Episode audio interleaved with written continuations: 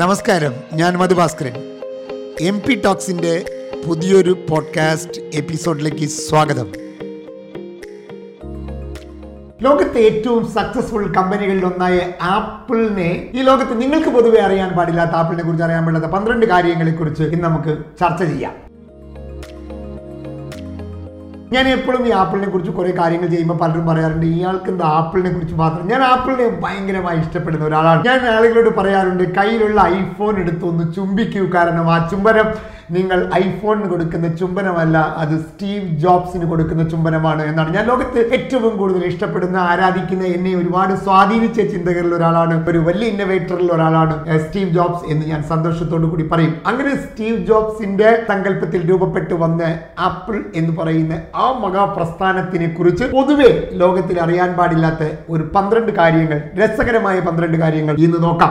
ഒന്നാമത്തെ കാര്യം, നമുക്കറിയാം ആപ്പിൾ എന്ന് പറയുന്നതിന്റെ ഒരു ലോഗോ, അതായത് ആപ്പിളിന്റെ ഒരു ഭാഗം കടിച്ചു മാറ്റിയിട്ട് ആപ്പിളിന്റെ ഒരു ലോഗോ ഇന്ന് ലോക പ്രശസ്തമാണ്. ഒരു കുറച്ചൊക്കെ ലോകം അറിയാവുന്ന ഒരു കൊച്ചിനോട് ചോദിച്ചാൽ പറയും ഇത് ആപ്പിളിന്റെ ലോഗോയാണ് എന്ന്. അതിന് ആപ്പിളിന് താഴെ എഴുതണ്ട, പക്ഷേ ഇത് ആപ്പിളിന്റെ ലോഗോ ആണെന്ന് ലോകത്തുള്ള ബഹുഭൂരിപക്ഷം അറിയാവുന്ന, ലോകം ബ്രാൻഡ് വളരെ റെക്കഗ്നൈസ് ചെയ്യുന്ന ഒരു ബ്രാൻഡാണ് ആപ്പിൾ എന്ന് പറയുന്നത്. ഈ ആപ്പിൾ കമ്പനിയുടെ ആദ്യത്തെ ലോഗോ ഇതായിരുന്നില്ല എന്നതാണ്. ആപ്പിളിന്റെ ആദ്യത്തെ ലോഗോ ഐസക് ന്യൂട്ടൺ ഒരു ആപ്പിൾ മരത്തിന്റെ ചോട്ടിലിരിക്കുന്നതും ഒരു ആപ്പിൾ അതിന്റെ മേത്തിരിക്കുന്നതുമാണ് അതിന്റെ ലോഗോ എന്നതാണ്. അതിന് ആദ്യത്തെ ലോഗോ ഒരു വലിയ ലോഗോ ആണ്. അത് 1975 അന്ന് ആപ്പിളിന് 3 പാർട്ട്ണർമാരാണ്. ആ 3 പാർട്ട്ണർമാരും കൂടിയാണ് ആപ്പിൾ തുടങ്ങിയത്. അതിൽ 2 പാർട്ട്ണർമാരെ നിങ്ങൾ വളരെ കേട്ടിട്ടുണ്ടാകും, സ്റ്റീവ് ജോബ്സും ഓസ്നിയാക്കും നമ്മൾ കേട്ടിട്ടുണ്ടാകും, പക്ഷേ മൂന്നാമതൊരാൾ കൂടി ഉണ്ടായിരുന്നു, റൊണാൾഡ് വെയ്ൻ എന്ന് പറയുന്ന ഒരു മനുഷ്യനുണ്ടായിരുന്നു. അദ്ദേഹമാണ് ആ ലോഗോ രൂപപ്പെടുത്തിയത്, ആദ്യത്തെ ലോഗോ രൂപപ്പെടുത്തിയത്. വലിയതായിരുന്നു, പക്ഷേ ആ ലോഗോ 1976, അതായത് 76 ഈ കമ്പനി തുടങ്ങുന്നത്. പിറ്റേ കൊല്ലം 77 ആ ലോഗോ മാറ്റി റോബ് ജോനോഫ് എന്ന് പറയുന്ന ഒരു പുതിയ ഡിസൈനറെ കൊണ്ടുവന്നപ്പോൾ 1976 ലാസ്റ്റോടുകൂടി ആ ലോഗോ മാറ്റിയിട്ട് ഇന്നത്തെ നിലവിലുള്ള ലോഗോ അദ്ദേഹമാണ് രൂപപ്പെടുത്തിയത്. റോബ് ജോനോഫ് എന്ന് പറയുന്ന ഡിസൈനറാണ് ആ ലോഗോ രൂപപ്പെടുത്തിയത്. ഇന്നത്തെ സെയിം ഷേപ്പിൽ തന്നെയായിരുന്നു, പക്ഷേ അതിലെ കളറുകളൊക്കെ വ്യത്യാസമായിരുന്നു. റെയിൻബോന്റെ 7 കളർ അതിലുണ്ടായിരുന്നു എന്നതാണ്. അത് 1976 കൊണ്ടുവന്ന ആ ലോഗോ തന്നെയാണ്, ആ ഷേപ്പ് തന്നെയാണ് 2020 ആ കമ്പനി ഉപയോഗിച്ചുകൊണ്ടിരിക്കുന്നത് എന്ന് ലോക പ്രശസ്തമായ ഒരു ലോഗോ ആണ് അത്. പക്ഷെ ആദ്യത്തെ ലോഗോ അതായിരുന്നില്ല. ആദ്യത്തെ ലോഗോ ഉണ്ടാക്കിയാളുടെ പേരാണ് റൊണാൾഡ് വെയ്ൻ എന്ന് പറയുന്ന മൂന്നാമത്തെ ആ പാർട്ട്ണർ എന്ന് പറയുന്നത്. രണ്ടാമത്തെ, നമുക്ക് പൊതുവെ അറിഞ്ഞുകൂടാത്ത രണ്ടാം സത്യം ഞാൻ നേരത്തെ പറഞ്ഞതുമായി ബന്ധപ്പെട്ടതാണ്. 1976 ഏപ്രിൽ 1 ആപ്പിൾ കമ്പനി തുടങ്ങുന്നത്. അതായത് വിഡ്ഢികളുടെ ദിനമാണ്, ലോകത്തെ ഏറ്റവും സുന്ദരമായ ഒരു കമ്പനി തുടങ്ങുന്നത് എന്നാണ്. അന്ന് ആ കമ്പനി തുടങ്ങുമ്പോൾ 21 വയസ്സും 25 വയസ്സുള്ള 2 ചെറുപ്പക്കാരും 40 വയസ്സുകാരനെ കൂടി ഒരു പാർട്ട്ണറായി കൂട്ടി. കാരണം ഇവരെ ഒന്ന് നയിക്കാനും കുറച്ചും കൂടി മെച്യൂർഡായ ഒരാൾ ഉണ്ടാകണം എന്നതിന് വേണ്ടി. അയാളുടെ പേരാണ് റൊണാൾഡ് വെയ്ൻ എന്ന് പറയുന്ന ആ മനുഷ്യൻ, ആ ലോഗോ ഉണ്ടാക്കി എന്ന് പറഞ്ഞാൽ. ഇവർ 3 പേരും കൂടിയാണ് ആപ്പിൾ കമ്പനി തുടങ്ങുന്നത്. ആപ്പിൾ കമ്പനി തുടങ്ങിയ 12-ാം ദിവസം റൊണാൾഡ് വെയ്ൻ തന്റെ ഷെയർ അവർക്ക് രണ്ടുപേർക്കും കൊടുത്തു, സ്റ്റീവ് ജോബ്സിനും ഓസ്നിയാക്കും കൊടുത്തു. കൊടുത്തിട്ട് അദ്ദേഹം അന്ന് വാങ്ങിയത് $800. പിന്നീട് കുറച്ച് ദിവസം കഴിഞ്ഞപ്പോൾ ഒരു ബാധ്യതയും ഇല്ല എന്ന് പറഞ്ഞ് ഒരു $1,500 കൂടി അവർ കൊടുത്തു. അങ്ങനെ മൊത്തം ഇയാൾ $2,300 വാങ്ങിച്ചാണ് ആ 40 വയസ്സുകാരൻ ആ പരിപാടിയിൽ നിന്ന് പുറത്തു വന്നത്. ഇന്ന് ആ ഷെയർ അയാളുടെ കയ്യിൽ ഉണ്ടായിരുന്നെങ്കിൽ അയാൾക്ക് കിട്ടുന്ന സ്വത്ത് എന്ന് പറയുന്നത് $100 ബില്യൺ ആണ്. $100 ബില്യൺ എന്ന് പറഞ്ഞാൽ, ബില്യൺ എന്ന് പറഞ്ഞാൽ 100 കോടിയാണ്. അപ്പൊ 100 കോടി, അതായത് $10,000 കോടി അദ്ദേഹത്തിന്റെ കയ്യിൽ ഉണ്ടാകേണ്ടത് എന്ന് കൂടി മനസ്സിലാക്കണം. 10,000 ലക്ഷം കോടി അല്ലേ, അങ്ങനെയല്ലേ? $100 ബില്യൺ, $100 ബില്യൺ, അതാണ് കറക്റ്റായ അർത്ഥം. അതാണ് ആ മനുഷ്യന്റെ സ്വത്ത്. അന്ന് $2,300 ആ ഷെയർ ആ മനുഷ്യൻ കൊടുത്തു വന്നത് എന്നുകൂടി നിങ്ങൾ മനസ്സിലാക്കണം. 12-ാം ദിവസമാണ് അവിടുന്ന് പോകുന്നത്. മൂന്നാമത്തെ കാര്യം, ഈ കമ്പനി തുടങ്ങാൻ വേണ്ടി അന്ന് സ്റ്റീവ് ജോബ്സിനുണ്ടായിരുന്ന ഒരു ഫോക്സ് വാഗൻ വാഹനം അദ്ദേഹം വിറ്റു.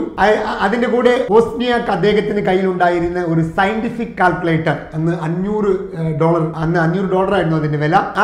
അത് രണ്ടും അവർ വിറ്റിട്ടാണ് ഈ കമ്പനിയിലേക്ക് അവർ ഇൻവെസ്റ്റ് ചെയ്തത് എന്നതാണ്. ഒരാളുടെ ആകെ സമ്പാദ്യം ഉണ്ടായിരുന്ന ആ വാഹനവും ഇദ്ദേഹത്തിന്റെ സയന്റിഫിക് കാൽക്കുലേറ്ററുമാണ് അന്ന് വിറ്റിട്ടാണ് ഇവർ ആ ബിസിനസ് തുടങ്ങിയത് എന്നാണ് മൂന്നാമത്തെ കാര്യം. അപ്പൊ എല്ലാവരും തുടങ്ങിയത് സാധാരണ അവസ്ഥയിലാണ് എന്ന് നിങ്ങൾക്ക് കഥ കേട്ടാൽ മനസ്സിലാകും എന്നാണ്. നാലാമത്തെ കാര്യം, 1986-ൽ ആപ്പിൾ ദ ആപ്പിൾ കളക്ഷൻ എന്ന പേരിൽ ക്ലോത്തിങ് ഇറക്കിയിരുന്നു. അതായത് ആപ്പിളിന്റെ പേര് വെച്ച ടീഷർട്ട്, അങ്ങനെ തുണി ഇറക്കിയിരുന്നു. പക്ഷെ അവരത് നിർത്തലാക്കി കുറച്ച് കഴിഞ്ഞപ്പോ. അവർ ലൈഫ് സ്റ്റൈൽ മെറ്റീരിയൽസ് എന്ന രീതിക്ക് കുറച്ച് ക്ലോത്തിങ് ഇറക്കിയിട്ടുണ്ടായിരുന്നു. അത് നമ്മൾ അവസാനിപ്പിച്ചു എന്നതാണ്. അപ്പൊ ആപ്പിൾ ക്ലോത്തിലും കൈവച്ചിരുന്നു എന്നുകൂടി. പൊതുവേ ഇതൊന്നും പറഞ്ഞു കേൾക്കുന്ന കാര്യങ്ങളല്ല. അതാണ് നാലാമത്തെ കാര്യം. അഞ്ചാമത്തെ കാര്യം, ലോകത്ത് ഇന്ന് വരെ ഉള്ളതിൽ ഏറ്റവും കോസ്റ്റ്ലിയർ ആയ ഒരു ഫോൺ ഏതാണെന്ന് ചോദിച്ചാൽ അത് ഐഫോൺ തന്നെയാണ്. അതായത് 15 കോടി വിലമതിപ്പുള്ള ഒരു ഐഫോൺ ഉണ്ടാക്കപ്പെട്ടിട്ടുണ്ട് എന്നാണ്. 15 കോടി, 14.7 എന്നാണ് കറക്റ്റ് കണക്ക് പറയുന്നത്. ഏകദേശം 15 കോടി വിലയുള്ള ഒരു ഐഫോൺ. അത് 22 കാരറ്റ് ഗോൾഡ് കൊണ്ടാണ് ഉണ്ടാക്കപ്പെട്ടത്. അതിൽ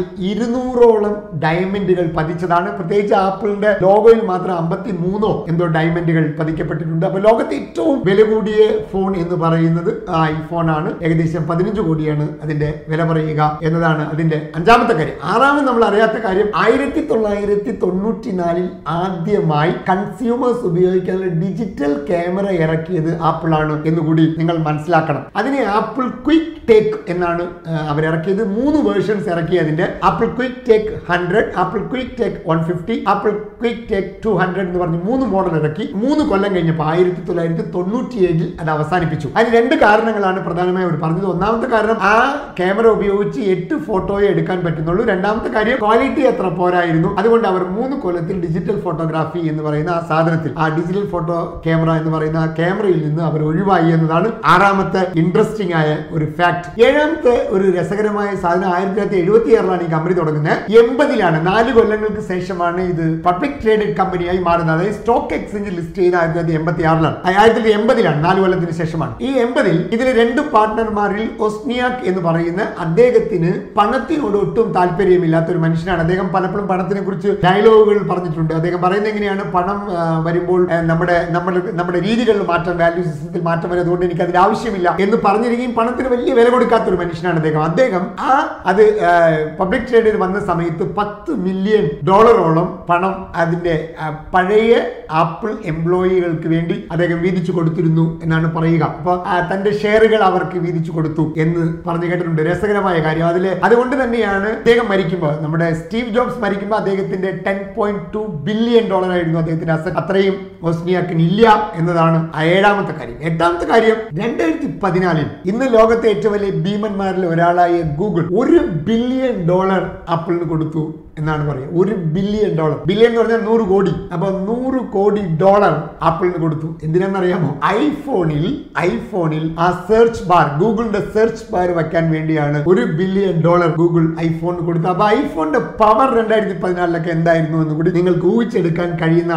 ഇതാണ് എട്ടാമത്തെ വളരെ ഇൻട്രസ്റ്റിംഗ് ആണ് കാര്യം. ഒമ്പതാമത്തെ വളരെ വളരെ ഇൻട്രസ്റ്റിംഗ് ആയ കാര്യം, ലോകത്തെ ഏറ്റവും വലിയ പബ്ലിക് ട്രേഡഡ് കമ്പനി ഏതാണ് എന്ന് ചോദിച്ചാൽ തർക്കമേ ഇല്ല, അത് ആപ്പിളാണ് എന്നതാണ്. അതായത് ആദ്യത്തെ 1 ട്രില്യൺ കമ്പനി ആപ്പിളായിരുന്നു. അത് 2018-ലായിരുന്നു. 2020 ഓഗസ്റ്റോട് കൂടി 2 ട്രില്യൺ കമ്പനിയായി. അതായത് മാർക്കറ്റ് ക്യാപിറ്റൽ 1 ട്രില്യൺ ഇരട്ടിയാവാൻ ഇവർ 2 കൊല്ലമേ എടുത്തുള്ളൂ എന്നാണ്. ഈ കോവിഡ് സമയത്ത് എല്ലാവരും താഴോട്ട് പോയപ്പോൾ അവരുടെ മാർക്കറ്റ് ക്യാപിറ്റൽ ഇരട്ടിയായി മാറി എന്നുകൂടി നിങ്ങൾ മനസ്സിലാക്കണം. മാർക്കറ്റ് ക്യാപിറ്റൽ എന്ന് പറഞ്ഞാൽ അവരുടെ ഷെയറുകളുടെ മൊത്തം വില കൂട്ടുന്നതാണ് മാർക്കറ്റ് ക്യാപിറ്റൽ എന്ന് പറയുന്നത്. ലോകത്തെ നമ്പർ 1 മാർക്കറ്റ് ക്യാപിറ്റൽ ആപ്പിളാണ്. രണ്ടാമത്തത് മൈക്രോസോഫ്റ്റ് ആണ്. മൂന്നാമത്തത് ആൽഫബെറ്റ് എന്ന് പറയുന്നത് ഗൂഗിളിന്റെ കമ്പനിയാണ്. ഇവർ മൂന്ന് പേരുടെ മാർക്കറ്റ് ക്യാപിറ്റൽ കൂടിയാൽ, രസകരമായ ഒരു കാര്യം, ഇവർ 3 പേരുടെ മാർക്കറ്റ് ക്യാപിറ്റൽ ഒന്നിച്ചു കൂട്ടിയാൽ ഇന്ത്യയുടെ GDP-യേക്കാൾ കൂടുതലാണ് എന്ന് കൂടി നിങ്ങൾ മനസ്സിലാക്കണം. അതാണ് ആ കമ്പനികളുടെ ശക്തി എന്ന് പറയുന്നത്. അപ്പൊ ലോകത്തെ ഏറ്റവും കൂടുതൽ പബ്ലിക് ട്രേഡ് ചെയ്യുന്ന കമ്പനികളിൽ ഒന്നാണ്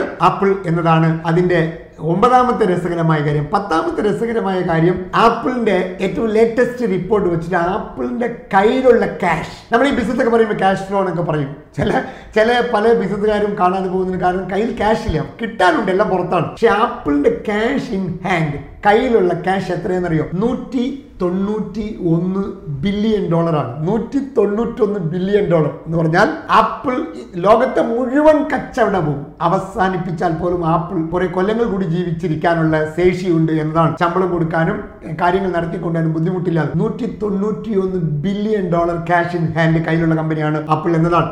ഞാൻ രസകരമായ ഒരു കണക്ക് നോക്കിയാൽ അത് മുഴുവനും രൂപയാക്കി മാറ്റിയാൽ ഇന്ത്യയിൽ 110 കോടി പൗരന്മാരുണ്ട്.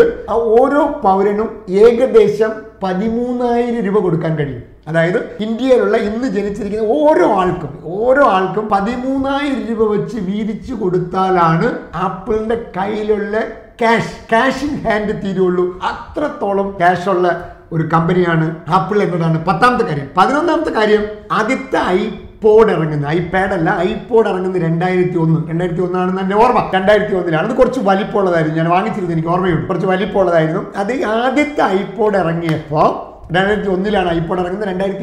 2003 തോന്നുന്നു ഐട്യൂൺസ് ഇറങ്ങുന്നത്. അപ്പോൾ ഈ ഐപോഡ് ആദ്യം വെള്ളത്തിലിട്ടു എന്നാണ് ഞാൻ വായിച്ചിരിക്കുന്നത്. പലപ്പോഴും രസകരമായ കാര്യങ്ങളും ഇദ്ദേഹം സ്റ്റീവ് ജോബ്സ് വെള്ളത്തിലിട്ടപ്പോൾ അതിൽ നിന്ന് ബബിൾസ് വന്നതാണ്. അപ്പോൾ ബബിൾസ് വന്നപ്പോൾ അവിടെ എന്തോ ഒരു സ്പേസ് ഉണ്ടെന്ന് പുള്ളി മനസ്സിലാക്കുകയും പിന്നീട് ഇറങ്ങിയ ഐപോഡുകൾ കുറേ കൂടി ചെറുതാക്കി എന്നതാണ് പറയപ്പെടുന്ന ഒരു കാരണം. അപ്പോൾ അത്രത്തോളം ഒരു പുതിയ അപ്ഗ്രേഡേഷനെ കുറിച്ച് ചിന്തിക്കുന്ന ഒരാളാണ് സ്റ്റീവ് ജോബ്സ്. അതുകൊണ്ടാണ് സ്റ്റീവ് ജോബ്സിനെ എപ്പോഴും നമ്മൾ മരിച്ചിത്ര കൊല്ലം ആയതിനു ശേഷം സ്നേഹിക്കാൻ കാരണം ഇതാണ്. 12-ാമത്തെ, നമ്മളിപ്പോൾ വളരെ പ്രശസ്തമായ ആളുകളെ കുറിച്ച്, വളരെ പ്രശസ്തമായ ബ്രാൻഡുകളെ കുറിച്ച് നമ്മൾ ഇല്ലാത്ത മഹത്വമൊക്കെ കൽപ്പിക്കില്ല. അങ്ങനെ ഒരു മഹത്വം കൽപ്പിക്കപ്പെടുന്നതാണ് ആപ്പിളിന്റെ ഐഫോണിന്റെയോ ഇല്ലെങ്കിൽ മാക്ബുക്കിന്റെയോ ബാറ്ററി ബുള്ളറ്റ് പ്രൂഫാണ്. അതായത് വെടിവെച്ചാൽ പോലും ആ ബാറ്ററിക്ക് ഒന്നും സംഭവിക്കില്ല എന്നത് ഒരു ബ്ലണ്ടറാണ്, പച്ച കള്ളമാണ്, അങ്ങനെയൊന്നുമില്ല. പക്ഷേ ആപ്പിളിന്റെ ഭ്രാന്തന്മാർ, ആപ്പിളിനെ അത്ര ഇഷ്ടപ്പെടുന്ന ആളുകൾ അങ്ങനെ പറഞ്ഞ് നടക്കാറുണ്ട്. പക്ഷെ അതിനൊരു വസ്തുതയില്ല എന്നതാണ്. ഞാൻ ആപ്പിൾ വല്ലാതെ ഇഷ്ടപ്പെടുന്ന ഒരാളാണ്. ആപ്പിളിന് ഏറ്റവും രസകരമായി തോന്നിയ ചില വസ്തുതകൾ 12 നിങ്ങളോട് ഷെയർ ചെയ്യുന്നു. അടുത്ത ആഴ്ച ഒരു പുതിയ വിഷയമായി വീണ്ടും കാണാം.